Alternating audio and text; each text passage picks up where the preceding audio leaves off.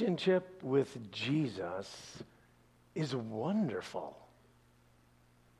It changes your life. Jesus is our friend. He's our Savior. He's our King. And as we learned last week, He's our advocate. How, how do you get a relationship with Jesus? How, how do you keep this relationship with Jesus?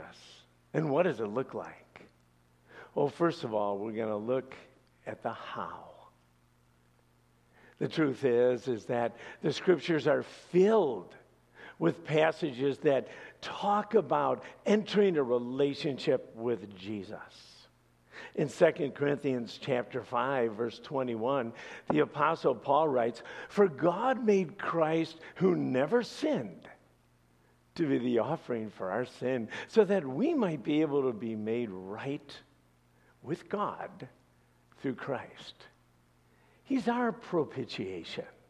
He's our offering. We have all sinned and thus uh, been separated from God.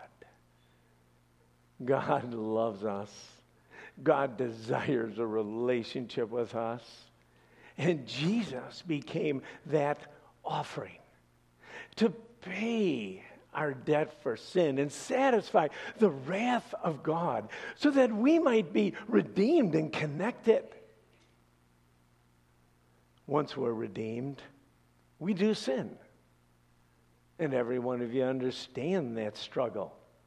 But our sin doesn't kick us out of the family, but it does smother our relationship with God the Father.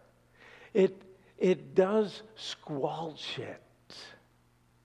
We can confess our sin, which cleanses us and restores us, enables us to walk with God. That's the beauty of 1 John chapter 1 verse 9.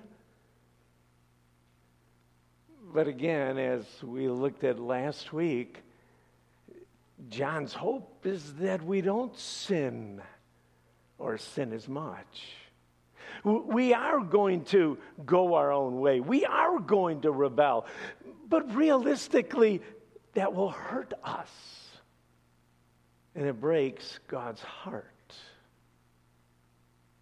In today's text, John writes If you walk with God, you will obey him and live like Jesus.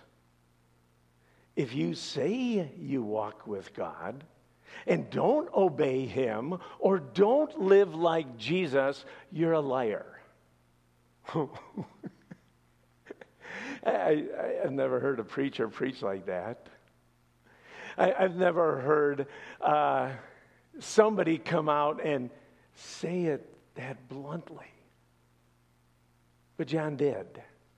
These words should shake us up, and I don't want anyone to leave while I pray in a moment.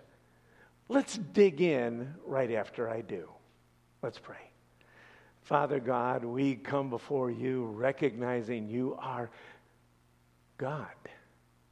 You are our Father. You are holy. You are righteous. You are merciful. You are compassionate. You are gracious. You are loving. You are just. And Lord, these adjectives just roll off the tip of our tongue. Some of them we understand a little bit, some we don't get at all. But God, we want to know you better. We're so grateful for your love for us and for you sending Jesus. We ask today that you would open our eyes. We ask today, Lord, you would illuminate us. We ask today you would convict us and you would encourage us and you would inspire us. Your word does that, Father.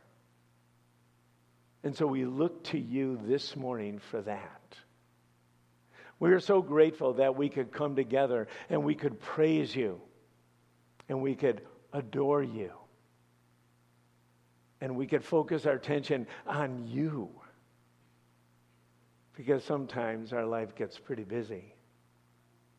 We each carry these burdens. We each carry these loads.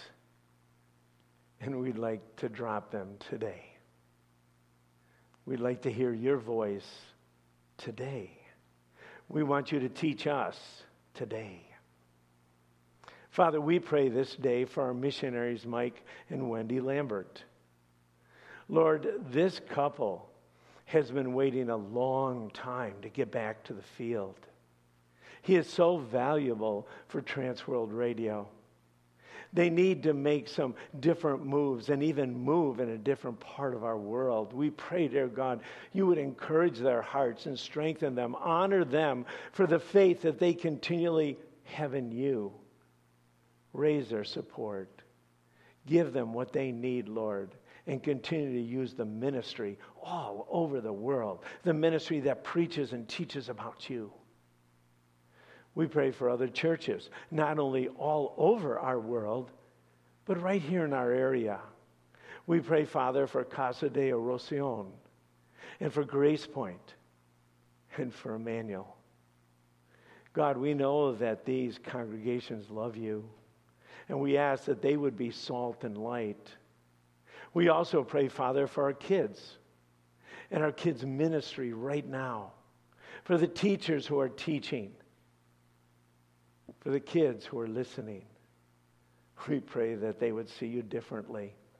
We pray, God, that you would change their little hearts and that they would learn to love you more and more and more. We thank you, Father, for our opportunity to open your word. Teach us, Father, in Jesus' name. Amen. Amen. Turn your Bibles with me, if you would, to 1 John chapter 2. We're only going to look at a few verses this morning. 1 John chapter 2. We'll start verse 3. If you don't have a Bible, you can look on the screen behind me. And we can be sure, Pastor John writes, that we know him if we obey his commandments. If someone claims, I know God, but doesn't obey God's commands, that person is a liar and not living in the truth. But those who obey God's word truly show how completely they love him. That is how we know we're living in him. Those who say they live in God should live their lives as Jesus did. Have you ever had a DTR talk with somebody? You know, the define the relationship talk. Uh, sometimes it happens pretty early in the relationship. Sometimes you have this relationship and everything is, is going along well, but some things seem a little bit off. Sometimes you're a little bit more serious than the other person. And sometimes you've been married for 30 years and you need to sit down at breakfast someday and say, hey, can, can we talk about our relationship? Sometimes those talks go really well. and sometimes those talks confuse you and you leave hurt and discouraged. Well, if you had a talk like that with God, or if God sat you down and had a talk with you, he would say something like, listening and obeying me defines our relationship. And John basically writes, we can be sure that we have a good relationship, that we're walking with God if we obey God. Loving our Lord means we're obeying Him well. A good relationship means that you really you're overwhelmed by his grace and his mercy and his love and you just want to please him. We obey God because we get to, because we want to, not because we have to. You see, joyous obedience is a sure sign that you're connected with God well. Now, the opposite is also true, according to Pastor John. And that's where his words probably disturb you as they've disturbed me. A sure sign that you are not walking with God, that you are not connected to the vine, that you are not in fellowship with God, even though you're one of God's kids, is that you're not obeying. Don't say you walk with God, but live a life of disobedience. A life of disobedience means you're not spending time with Him, you're not in the Word, you're not talking with Him, and you're not being led by the Spirit. Pastor John says you are a liar and that you're not living in the truth. Because in the first chapter that we looked at, John says, God is light. There's no darkness in him. And it's so hard for us to understand that God is light. He cannot have fellowship with sin. We cannot stay connected with God. So basically, those who obey show how completely they love God. And obedience shows you have a relationship. And, sh- and obedience shows that you love the Lord with all of your heart. Remember in Matthew 22, when Jesus was on this planet, some folks tried to pin him down and, and said, Hey, what's the greatest commandment?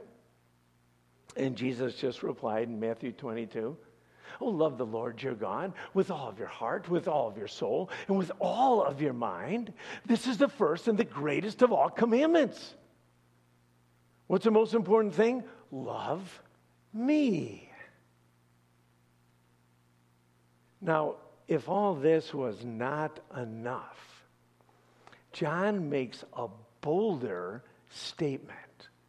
And this is the one that I spent time on this week. And he said this if you have a relationship with God, if you say you walk with God, Rick, you should live your life like Jesus. really? Really?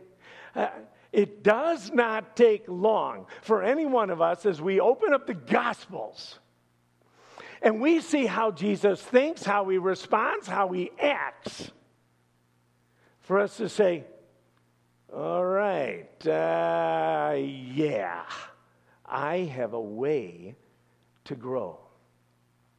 In some ways, we say, that's attractive. I'd love to be able to deal with people that way. I'd love to be able to forgive that way. I'd love to be able to stay all night and pray with God, my Father. I, I don't know what I'd pray about all that time. But yeah, that, that would be something I would like to do. It's attractive. But in some ways, in our mind, impossible. Well, after all, Jesus was God. You can't assume that we are going to have all that ability, right, God? You know, our staff has been focusing on the humanity of Jesus as we enter the Easter season, which isn't too far away. We've been reading a book that Bruce Ware has written, and it's called The Man Christ Jesus. We're learning and we're reminded that evangelicals, this church, for the most part, focuses on the divinity of Jesus, which is correct. Jesus is a hundred percent God. But in the same breath, we would say Jesus is also 100% man. it's hard to understand. Even those that, that aren't that sharp in math know that how can you be 100% God and 100% man? It's a concept hard to understand. It's an antinomy where both of these things are true we know that Jesus came to save sinners. Yet we also know while on earth, he showed us how to walk with the Father perfectly. Now, the good news is this is that we all have the same resources available to us as Jesus, the God man, had 2,000 years ago. In other words, Jesus modeled for us how to live abundantly in a broken world, and our world is broken. It is. How do you have joy? How do you have love? How do you work through some of the pains and the heartaches of this world? Well, we can live abundantly. Bruce Ware writes this in his book, and I thought it puts things a little bit in perspective. He says this Think of it. Jesus relied on the Word of God, and we too have that same divinely inspired Word. Jesus relied on prayer. And we too have the full access to the throne of grace through the entrance that Jesus established on our behalf. And importantly, Jesus relied on the Spirit who empowered him to do the good things he did and to carry out the works God called him to do. And we too now have that very same Spirit.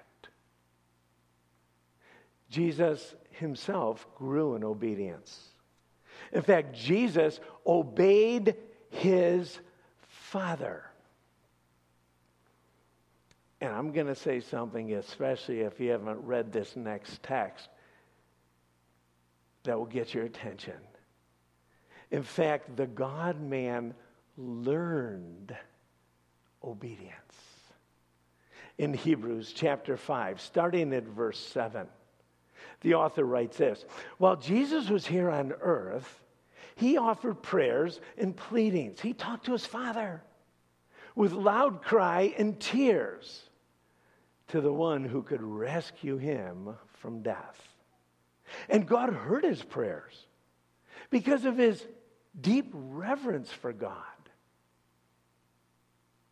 Even though Jesus was God's son, he learned obedience from the things he suffered. In this way, God qualified him as a perfect high priest. And he, Jesus, became the source of eternal salvation for all those who obey him. Now, this text is full, and we could spend a whole lot of time on it, but I'm going to focus on the obedience part. God the Father, according to this verse, verses, used the difficult times Christ's suffering to prepare Jesus for the ultimate act of obedience, which was the cross. Christ's obedience was not automatic. As he was functioning as the God man, he chose to obey using the same resources you and I have today as a result of his continual obedience at just the right time. Christ became the perfect, sinless sacrifice.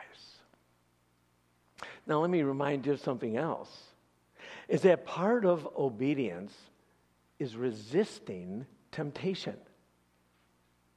The God man Jesus did not fall to temptation. In Hebrews chapter 4, starting at verse 15, the author writes this This high priest of ours, or Jesus, understands our weaknesses. He understands them. For he faced all the same testings or temptations or trials we do. And here's the bold statement yet he did not sin. So let us come boldly to the throne of our gracious God. There we will receive his mercy and we will find grace to help us when we need it most. Now, actually, understanding this, I think, brings me great hope, and I think it brings you hope. A person devoted to the Word of God, to prayer, in reliance on the Spirit, faced and won battles of temptation. Remember the promise that Paul talks about over and over and over again. It's found in 2 Corinthians chapter 3 verse 18. And Paul writes this, so all of us who have had that veil removed, all of us who have come to faith, all those who are part of God's family, all those who have had the blinders taken off, can see and reflect the glory or mirror the glory of God. And the Lord, who is the Spirit, makes us more like Him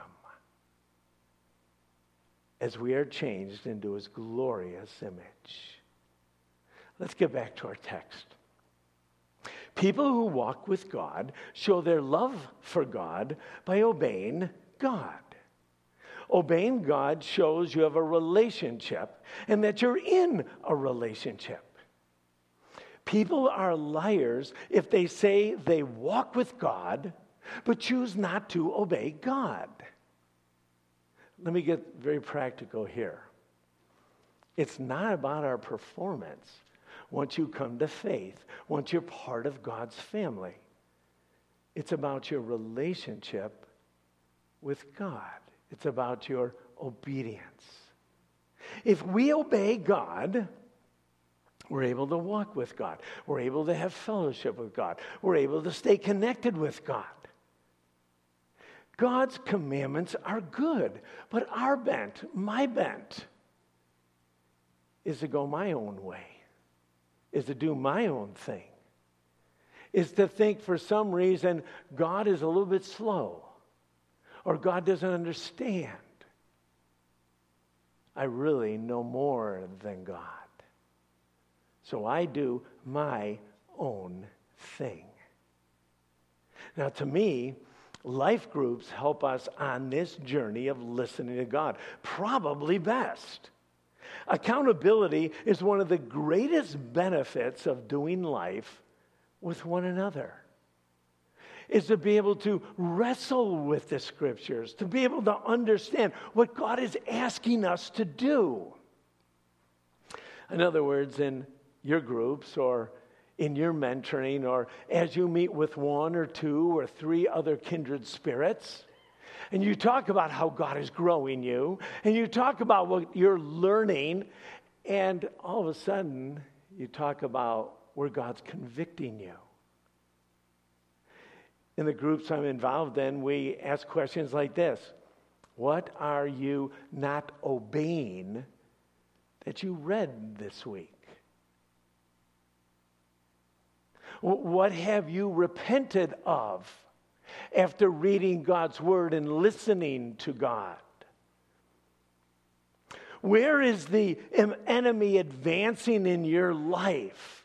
Where do you feel you're losing ground? What bad habits are developing?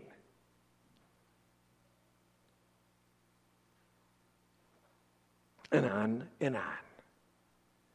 You know, the truth is this is that over this last year, as I look through the scriptures that I've not only read, but gone over with different people in different groups, I find that there are some commandments, some principles in the scriptures that are hard to obey. In fact, sometimes I need to be reminded over and over and over again that, hey, this is God's way. This is not Rick's way.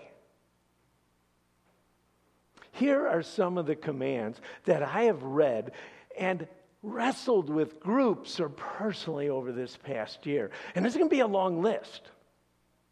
This is not a list to beat up anybody. This is a list of just sharing with you how God has talked to me about different ways and what to listen to Him about. I'm just going to start over in Ephesians chapter 4, and I started verse 31. And, and verse 31 and 32 is enough if I can just read this and just get through it. It's a big deal. Paul writes this get rid of all bitterness. I got to stop. Am I bitter, Father? Lord, am I listening to you or do I like holding on to my bitterness. And get rid of rage and anger and harsh words and slander. Lord, do I want to obey you here? Or do I like talking about others? Instead, be kind to each other, tenderhearted, forgiving one another, just as God through Christ has forgiven you. You, you know, it's hard not to look at this and say, hey, wait a minute, Lord. I, you want me to do this? I'd really like to take care of this. I want to be in control here, God. And the list goes on. What about seek first God's kingdom? Most of us know that. So, well, wait a minute. Uh, so you read that text and you just wait. Lord, how do I obey you here? This was in, on your Sermon on the Mount, Matthew chapter 6. Seek first, uh, you mean put your kingdom first in all of my life? Father, where is that? Where am I not doing this? What do I need to change by your power and authority? In Hebrews chapter 10, do not forsake assembling together and encourage one another. Lord, do I conveniently get together with others, or is this a priority in my life? The scriptures tell us give Give of your finances in proportion of what you make, but give joyously and eagerly. Are there points that we give our offering online or in the box or, or whatever and give the other, or, oh, I better do this. Oh, I got another nagging email. I better check out this organization. God gives us the ability to be generous with others. Here's a command make disciples. we talk about this all the time. Make, well, well, what does that mean, Rick? Oh, I guess we all make disciples different ways. But realistically, it's being able to share the good news, be able to encourage others, and scripturally saying, teach others to obey. Is there time in your life, even now, you're making disciples? Or you're choosing, you know what, I, I don't need to do that right now? What about serving the Lord enthusiastically? Or giving thanks for all things? I, I remember just going around in a group. What haven't we been thankful for? Well, I'm sure not. Uh, okay. What do we need to do? Do we need to obey our Lord? Do you need to change our mind? Do we need to grow in our faith? How about do not complain? Well, uh, really, the Lord understands my situation. You should see who I have to live with. Do you know my boss? Come on. I'm just saying what Paul said in Philippians 2. Trust God. Trust God. You mean if I don't trust God, it's a, yeah, I guess it is. That's all.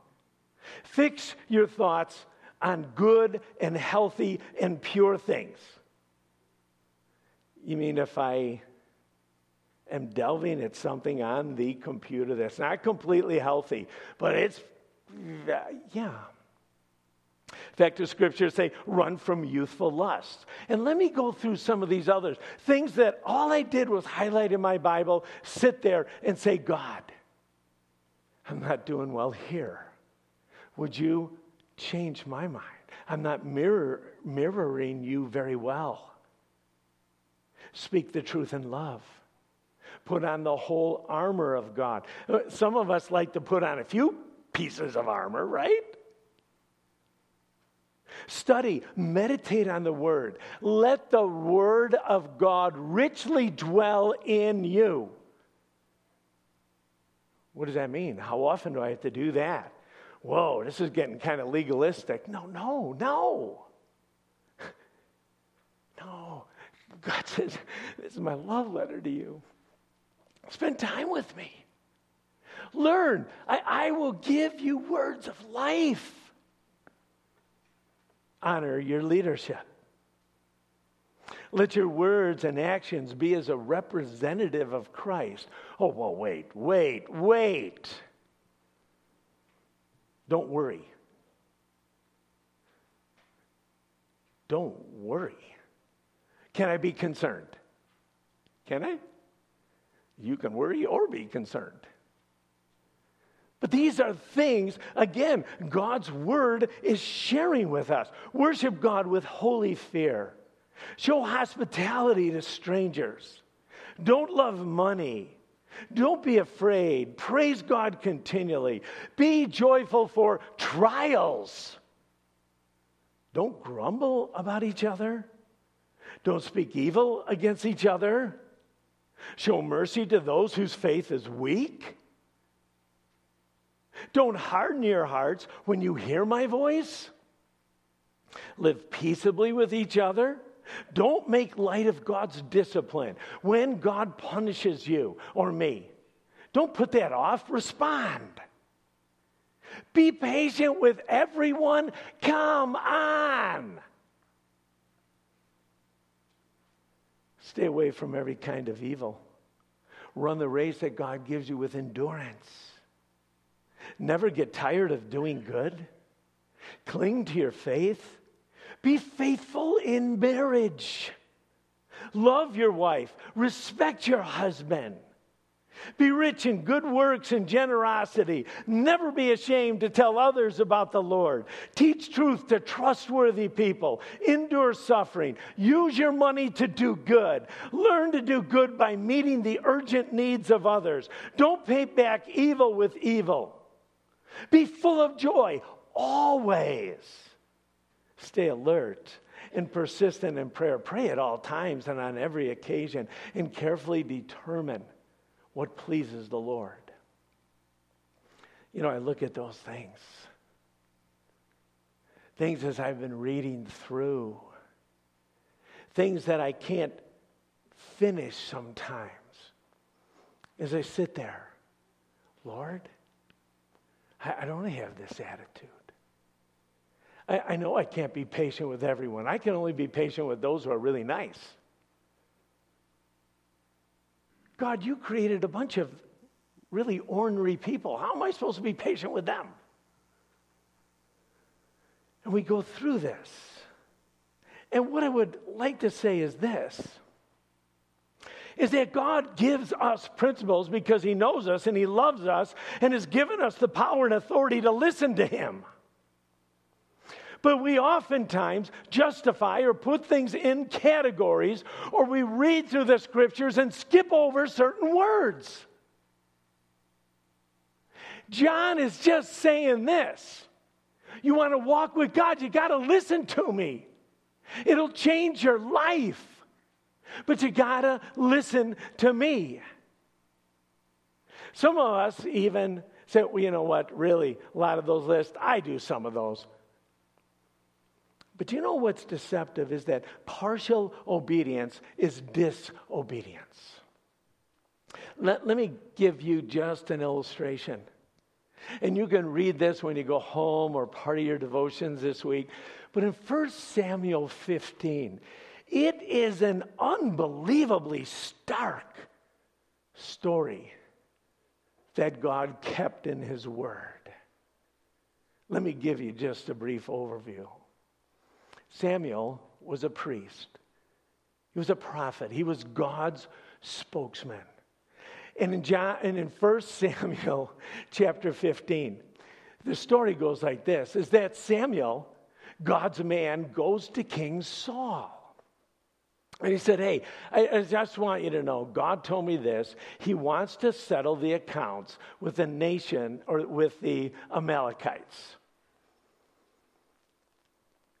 And uh, Saul kind of looked at him and said, what, what does that mean? Well, the Amalekites, their time for judgment has come.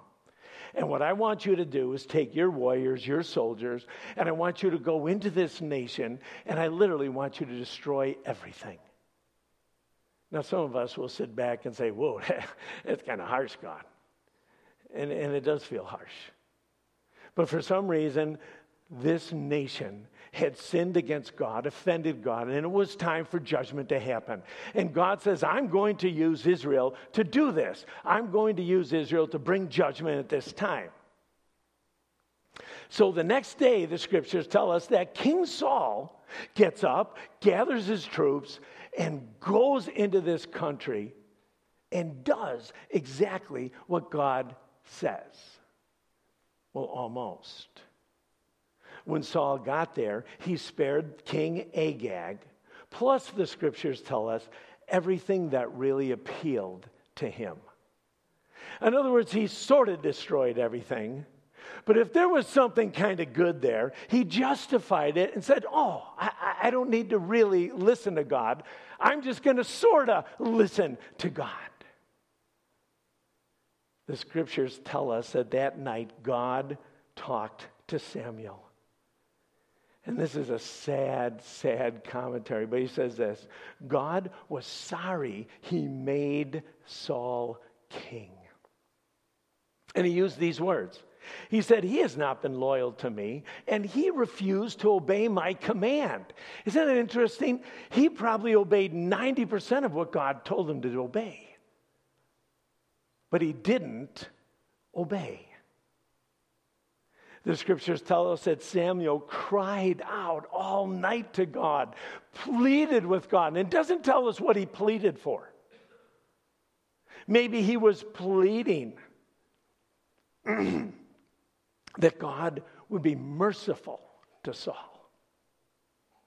Maybe he was praying that Saul would change his mind. Could, could you give me the water over there, please? But this is what happened. Is that the next day, Samuel, thank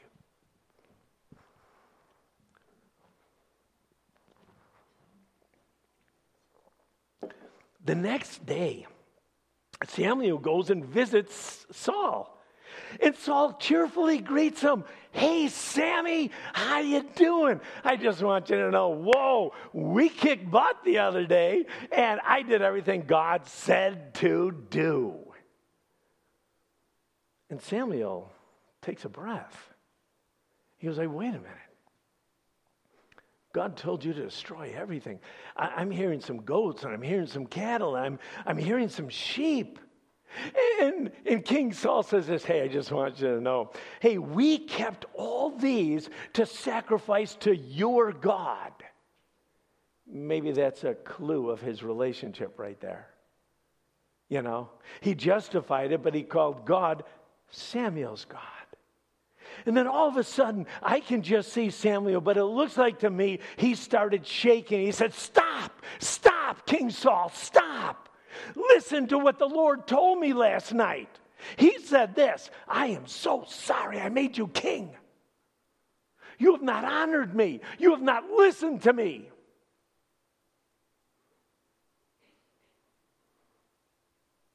And then Samuel looked right at King Saul and said, Why haven't you obeyed?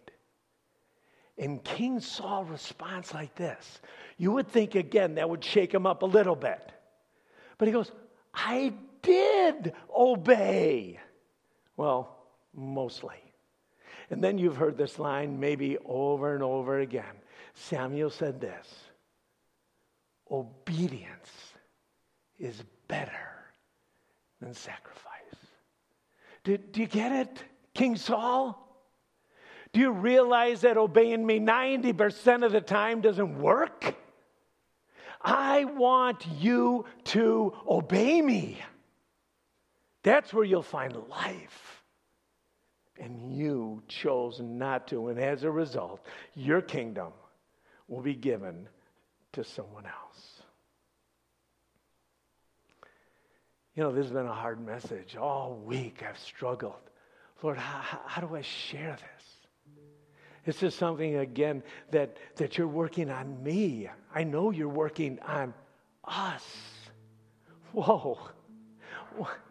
Imagine, imagine how differently we would act and think if each one of us grew in our obedience. It would change households. It would change workplaces. It would change our church. We do sin and fail. We, we, do. But John starts off and gives us an opportunity. Say, when you do, when you fail, you can be restored in your relationship. Confess your sin, own your sin, repent of your sin. Don't justify your sin. Don't tell God you do 90%. God says, if you want to walk with me, listen to me. Respond quickly. Don't play games with me. Because if you say you walk with me and you don't obey me, you're a liar. You're, it's not true. You're going to be doing life by yourself. You're going to be trying to respond all by your lonesome. You need me. And you need a rich relationship with me. You see, this is not about trying to be like Jesus. It's spending time with Jesus. It's listening to his voice completely. And it's becoming more and more like Jesus because God is changing, chipping away the things that don't reflect our God well. As a relationship deepens and we listen better. We obey quicker and we mirror. That is a beautiful word. We mirror Jesus to others. As folks look at us, they will see Jesus more and more and more. You will forgive. You will be kind you will literally treat people in your marketplace, in your neighborhood, in your church so very different. You just will.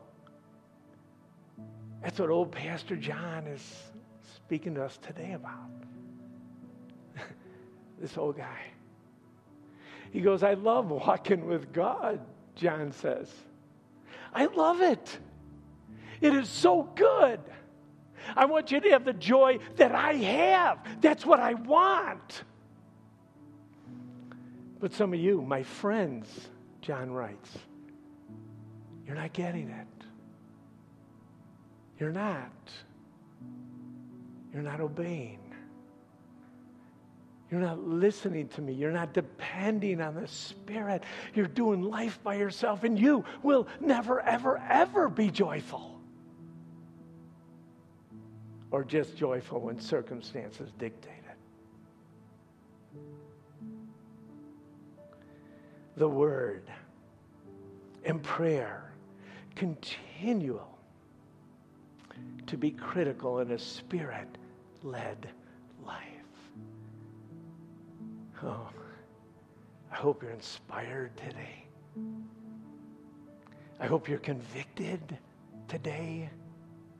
I hope you hear the inspired word of God saying there is so much more to life than focusing on ourselves and doing our own thing.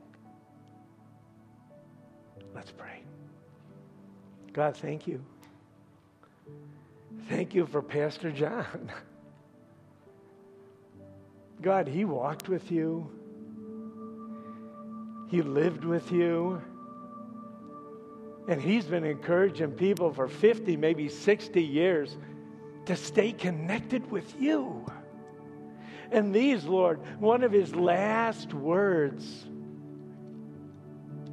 encouraging us to stay connected, to listen to your words of life. Oh God, would we, would we trust and obey? We pray this in your Son's name.